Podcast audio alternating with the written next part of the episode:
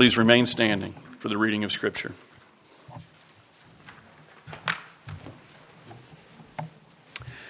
This morning, our text will be Ephesians chapter 1, verses 11 through 14. Hear the word of the Lord. In him we have obtained an inheritance, having been predestined according to the purpose of him who works all things according to the counsel of his will, so that we who were first the first to hope in Christ might be to the praise of his glory. In him you also, when you heard the word of truth, the gospel of your salvation, and believed in him, were sealed with the promised Holy Spirit, who is the guarantee of our inheritance until we acquire possession of it, to the praise of his glory. Please pray with me. Our great triune King, Father, Son, and Holy Spirit, we ascribe glory to your name. And we do ask for your help at this time as your word is preached. We pray, Holy Spirit, that you would illumine our hearts, our minds, that you would awaken us to the beauty of your word.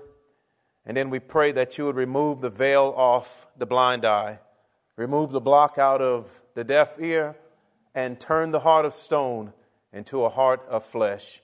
Help me now as your servant as I stand to declare what thus says the Lord. Empower me, make my words your words. O Lord, we pray that all that we say and do would be done to your glory. For if that is not our aim, then our striving is in vain. Have mercy on us, we pray, Lord. In Jesus' name, amen.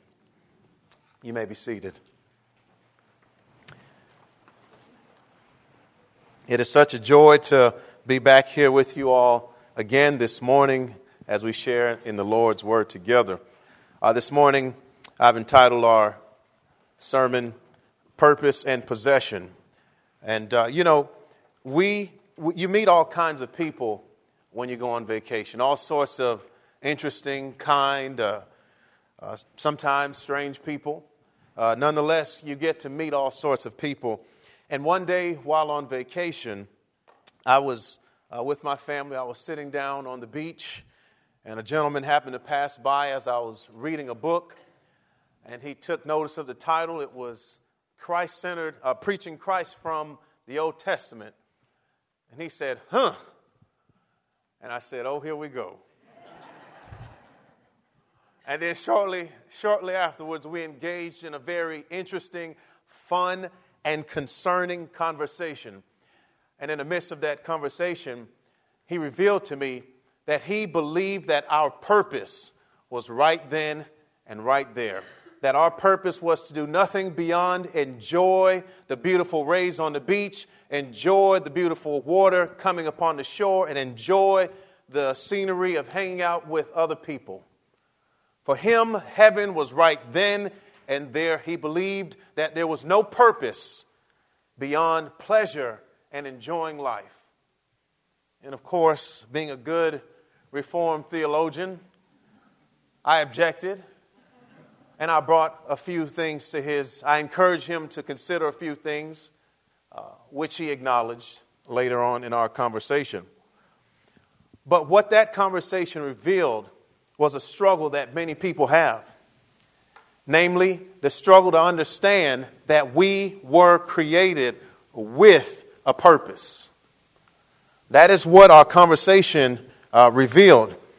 But Paul says to the Christian this morning that we have been created with a purpose and that we find our purpose in Christ. In Christ, we see God's purpose, we see our purpose, and not only that, we see that we have a purpose beyond uh, this earthly age. And that purpose extends to a possession that awaits us upon Christ's return. And so I want to I want us to consider two points uh, this morning from our text God's purpose in Christ, and then God's possession in Christ. You'll notice that the context, again, is Paul's long sentence. This long sentence of praise where he gives God thanks and glory for all the blessings that we have received in Jesus Christ. Uh, and now we get down to our present portion of the sentence where Paul talks about the purpose and the possession that we have in Christ. First, we'll look at God's purpose in Christ. Paul says in verse 11, In him we have obtained an inheritance. In the previous section, you'll notice in verses 3 through 10, Paul has talked about all the blessings that we have in Jesus Christ. We've been predestined for adoption, we've been predestined uh, for redemption, and the Lord has also revealed to us some of his plans for history. His grand plan to bring all things under the authority of Jesus Christ. And by the way, this great salvation that we have has been applied to us by the Holy Spirit. And Paul goes on to say that we've been predestined according to God's purpose. That is, we have been predestined according to the sovereign hand of God.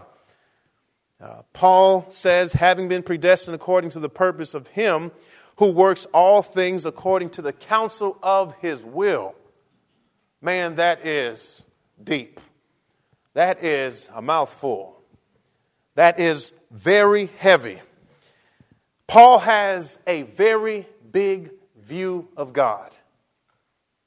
Paul believes in a sovereign God that rules history. Notice the three words that he uses as the basis of God's predestinating activity His purpose, His counsel, and His will. By His counsel, uh, excuse me, by His purpose, Paul means that God has an aim in mind. God has a grand vision. God has a result in mind that He crafted. So God is not just aimlessly sitting up there in eternity thinking about how things should be done. God has settled His, his purpose already, His aim. He has a goal, a telos, if you will, in mind. His counsel is His plan. Not only does God have a vision, not only does He have a grand end in mind, He has a plan, He has a strategy uh, which He will use to accomplish that ends. And then Paul says, His will. God chooses to accomplish that plan. God has a divine prerogative, if you will. He does all that pleases him, says the psalmist in 115. The Lord gets to do whatever he wants. He has an aim, he has a plan, and he has a choice, and he has made that choice. So, beloved, history is not run by fate, an impersonal force that's sitting behind all things that happen. History is not run by this unknowable being, uh, as many of the Greeks believed. History is not being dictated by chance. History is not being run by a series of accidental collisions. History is not dictated solely by the creatures. Okay? In other words, there is no place for deism, like many of the Enlightenment thinkers believed. History has not been set in motion like a clock and then evacuated by God. God has not set things in motion and left it simply to his creatures to maintain. God has rather invited us to participate in his unfolding plan. As part of his strategy, we get he it's part of his strategy involves us carrying out his glorious plan in time and space. You see, we get to participate, not manipulate God. God is not subject to us, we are subject to Him. Paul says that an all powerful and all knowing and all present God devised a course for history in eternity past and is carrying it out in time, and we, as His subjects, get to participate in it.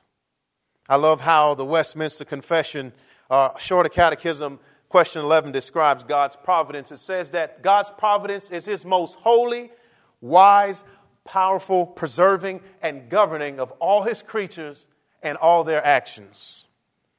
And, beloved, the reality of this should bring us to repentance of our pride. The reality that there is someone more powerful than us, and that anything we have, whether material or spiritual, all spiritual all comes from the hand of God.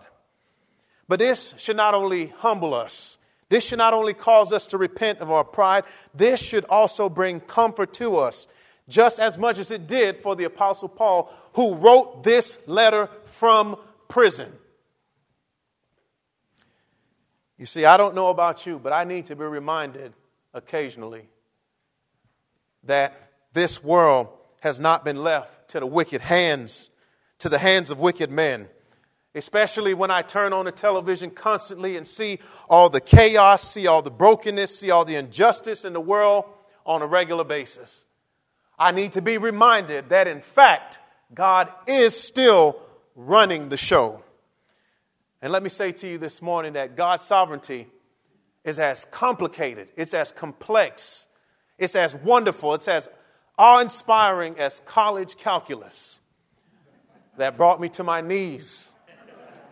But it's as comforting as the preschool song, He's got the whole world in His hands, that helps me to stand to my two feet in confidence.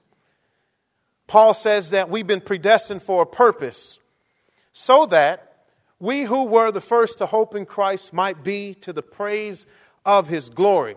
What is our purpose? Paul says that we were predestined in Christ for worship. Christ, God created us for worship. Some people worship the wrong thing and the wrong people.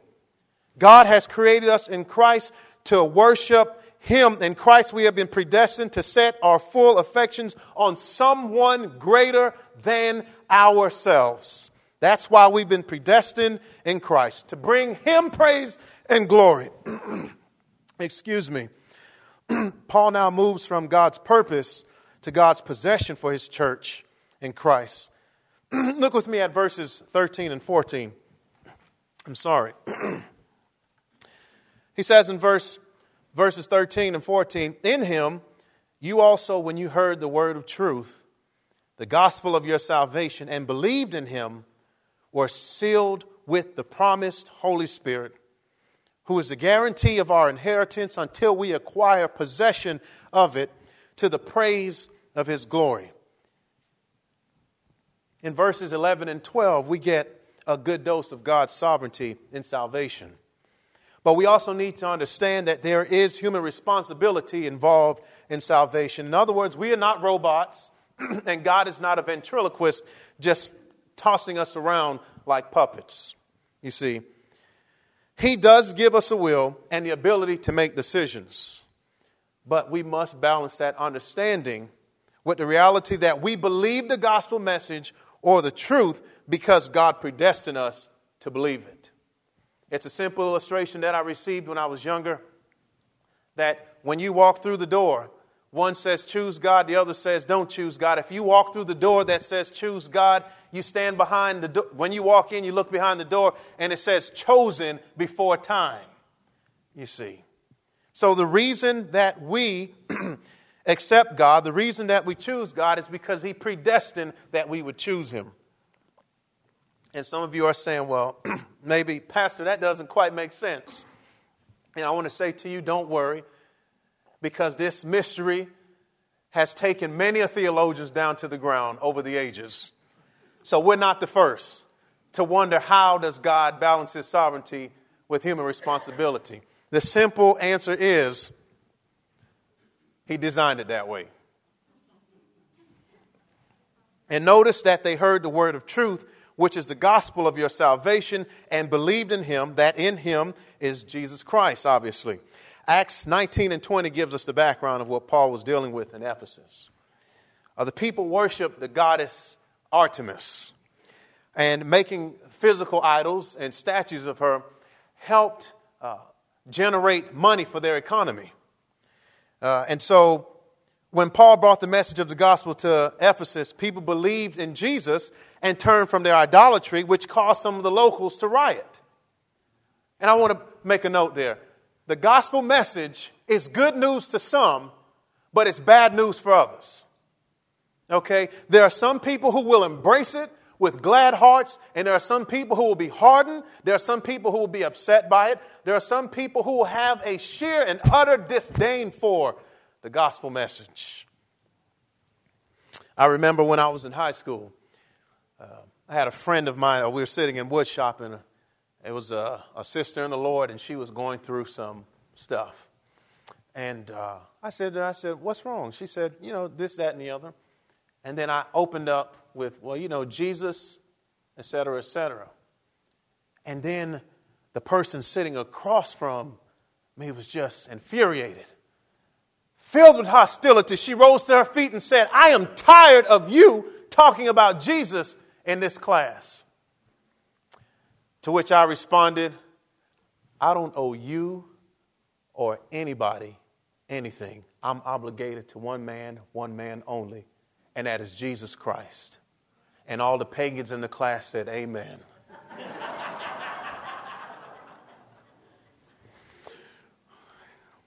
and our woodshop teacher was Jewish. I'm not lying. Paul preached the lordship of Jesus Christ, which was contrary to what many of the Ephesians believed. But once they embraced it by faith, they turned from their idolatry and they were saved. And beloved, that's why we must hold high the name of Jesus Christ because there is no name, no other name given unto heaven whereby men must be saved. And now we may not see uh, temple worship like did the Ephesians, but we still do have other forms of idolatry in our culture. Let me say a few. Some of us worship our money. Some of us worship materials and our possessions. Some of us worship our families. Some of us worship our reputation. And yes, some of us worship political candidates and political ideologies. And I want to say to you that those things may grant you temporary pleasure, but they cannot do for you what only God and Jesus Christ can do for you. They cannot provide you with eternal salvation. They cannot provide you a relationship with the creator of the universe. Only a relationship through his son, Jesus Christ, can grant you everlasting life and bliss in eternity with the creator of the universe.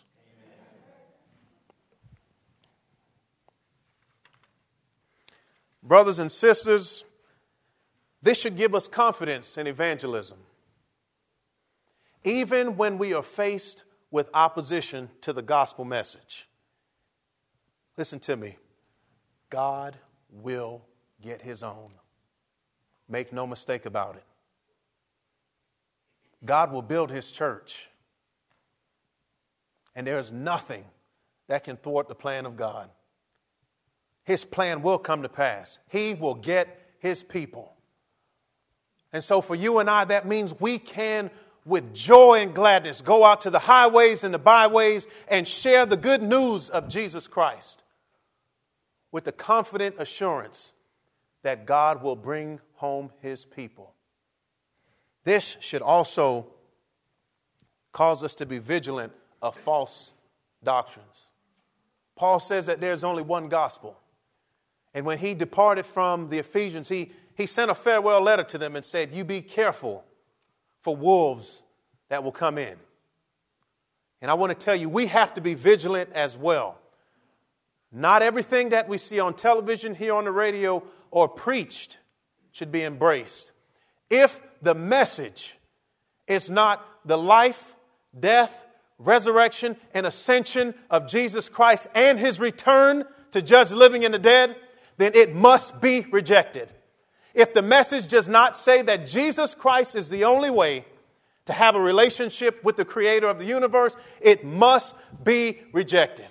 If it is self help, it must be rejected as a gospel message. I have no problem with practical wisdom. God has given, in His common grace, He has given us practical wisdom that we can use for our life. But only the message of Jesus Christ, Him crucified, him raised from the dead, Him returning, can grant you eternal life. So we must, we must not compromise. We must not bend on that truth. That has been settled. And anything else, anything else must be rejected. Paul says in Christ, those, who, those of us who believe have been sealed by the Holy Spirit. This means that we have been marked by God for protection, for authentication, and identification until we receive our inheritance. Uh, in ancient times, they would uh, documents were sealed to show uh, what they were, to whom they belonged, and for protection against tampering. Much like we go to a notary to get an, uh, a document stamped, um, in Romans, uh, God stamps His own as believers. As we as God's, we as believers, God stamps us and does the same thing. He authenticates us, makes it known that we are His, and it, and it provides protection against the enemy. And Paul says in Romans 8:18, uh, the Spirit tells us that we are children of God. The Spirit also testifies to us that we belong to Him and that we are in His protective hand. And I just love how the first question of the Heidelberg Catechism uh, phrases this. It asks, What is your only comfort in life and in death? And the answer is that I am not my own, but belong body and soul in life and in death to my faithful Savior Jesus Christ, who has fully paid for all my sins with his precious blood and has set me free from the tyranny of the devil. He also watches over me in such a way that not a hair can fall from my head without the will of my Father in heaven. In fact, all things must work together for my salvation. Because I belong to Him, listen closely, Christ, by His Holy Spirit, assures me of eternal life and makes me wholeheartedly willing and ready from now on to live for Him. Praise God for His goodness. Paul calls Him the promised Spirit. Why is He called the promised Spirit? Because from the Old Testament, the prophets who pro- uh, proclaimed God's word prophesied that the Lord was going to pour out his spirit on all flesh. You see that clearly in Joel 2. By all flesh, he means there's no age restriction, there's no ethnic restriction, there's no socioeconomic restriction. It doesn't mean that every single individual will receive the gift of the Spirit, but it transcends all sorts of boundaries. Then Jesus promises that after he ascends to the Father, that he would send another helper in John 15 and 16. And then once we get to Acts chapter 2, at Pentecost, the Holy Spirit comes upon the disciples of Jesus. And even we, even us, thousands of years later, still get the promised Holy Spirit as our seal. Paul also says that the Holy Spirit is the guarantee of our inheritance until we attain possession of it. This inheritance, beloved, is the new creation where Jesus establishes his consummate kingdom right here on earth. When he returns, we will not be disembodied spirits floating around in space. The Lord's going to establish his eternal kingdom right here on earth. And in this kingdom, we will worship the Lord as we ought to without the interruption of sin. In this kingdom, justice reigns and all wrongs are righted. And in this kingdom, we will finally love each other the way we are supposed to. In other words, we have more to look forward to than this life. And Paul is saying that the future has already come to us through the, through the work of Jesus Christ, defeating the power of Satan, sin, and death, and the transforming work of the Holy Spirit in us right now, conforming us more to the image of Jesus Christ. And our future inheritance is getting more of God's presence. So, what do we look forward to? More of God's presence. This was the promise that God made to his people in Exodus 6, all throughout Exodus, all throughout the Old Testament, when he said in verse 6, Say therefore to the people of Israel, I am the Lord, and I will bring you out from under the burdens of the Egyptians, and I will deliver you from slavery to them, and I will redeem you with an outstretched arm and with great acts of judgment. I will take you to be my people, and I will be your God, and you shall know that I am the Lord your God, who has brought you out from under the burdens of the Egyptians. And now, if we fast forward all the way through redemptive history, John gives us a vision of this grand picture already accomplished. John gives us a snapshot of this promise fully realized. This is what he says in Revelation 21, verses 2 and 3. And I saw the holy city, New Jerusalem, coming down from heaven, out of heaven from God, made ready as a bride adorned for her husband. And I heard a loud voice from the throne saying, Behold, the tabernacle of God is among men, and he will dwell among them and listen, and they shall be his people, and God himself will be among them. He will wipe away every tear from their eyes, and there will no longer be any death. There will no longer be any mourning, or crying, or pain. The first things have passed away. Beloved, do you see our inheritance? Do you see what awaits us? the Lord gives us a snapshot of this promise fully realized in Revelation 21. When you buy a house uh, and you make a down payment on it, the money that you uh, put on the down payment goes towards the house. So eventually, as time passes and you pay more money, you grow closer to owning uh, that piece of property. And uh, so it is with believers. But the down payment is God Himself. And at the end of, the, at the end of history, the inheritance we will receive is more of God Himself. Beloved, long for something greater than the blessings. Long for the one who provides the blessings. Because that's the ultimate blessing.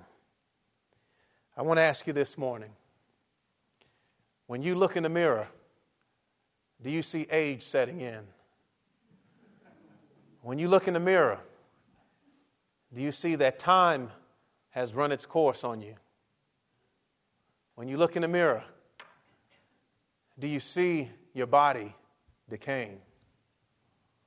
Do you, do you notice that things are changing? I'm 30 and I notice that I have to brush my hair a little bit forward. so I'm not picking on you, trust me. I was combing my hair a couple weeks ago, and someone brought it to my attention that my hair is thinning out. I won't tell you who. It's one of the most honest people I know, and I thank God for them. I'm leaving them neutral on purpose.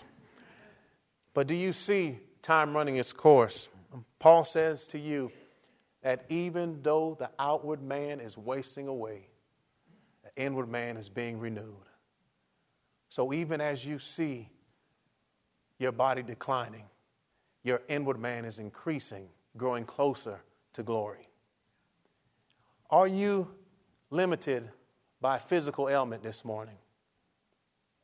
Has an illness placed limitations on you? Has an illness caused you to no longer do things that uh, you were once able to do?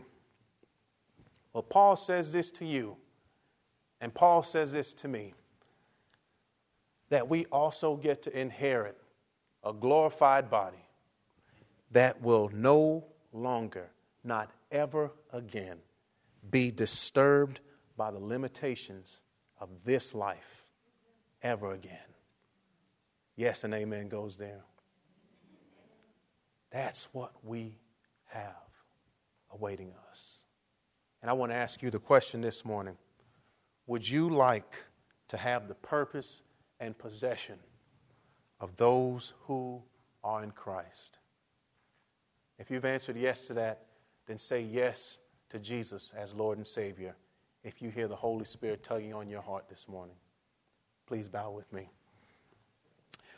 Heavenly Father, we thank you for all the treasures that we have in your beloved Son, Jesus Christ.